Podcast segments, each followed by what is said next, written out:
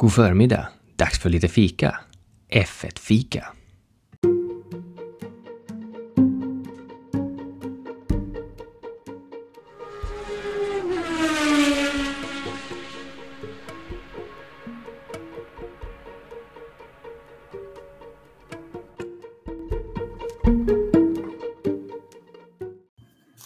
Så var det Race Week igen. Det är den här veckan dags för Kanadas Grand Prix. Vi återvänder alltså till Montreal.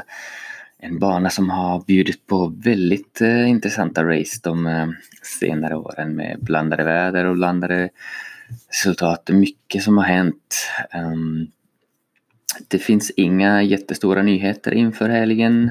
Um, kort kan väl säga att Ferrari har inga uppdateringar med sig enligt uh, senaste och förväntar sig inga förbättringar på bilen den senaste, eller den kommande tiden helt enkelt. Um, Williams har ett större uppdateringspaket um, som de hoppas ska visa vägen om det är värt att satsa fortfarande på 2019-bilen eller om de ska skrota den i princip och börja satsa på framtida säsonger. Um, Mercedes lär väl vara starka fortsatt som vanligt. Eh, de, Mercedes själva är lite oroliga för Ferrari den här helgen och ehm, med tanke på Ferraris motorkraft och snabba fart framåt så kan Montreal vara en bana där som passar dem lite, lite bättre. Ehm, så att eh, vi får se. Förhoppningsvis kan Ferrari blanda sig i lite mer i toppstyren där uppe på egen kraft och inte behöva hjälp av eh, annat som händer i, i loppet. Jag tror också att eh, Red Bull däremot um, Svårt att säga, de har ju varit eh, ganska starka hittills överallt men jag tror att på en sån här bana så borde de vara lite, ehm, lite efter ändå.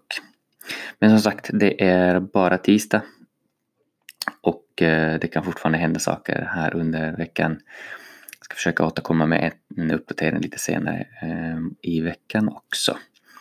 Eh, andra glädje, glädjenyheter. Marcus Eriksson kör eh, upp sig till en, eh, sin första pallplats i Indycar eh, den gångna helgen i Detroits dubbel, dubbelhelg.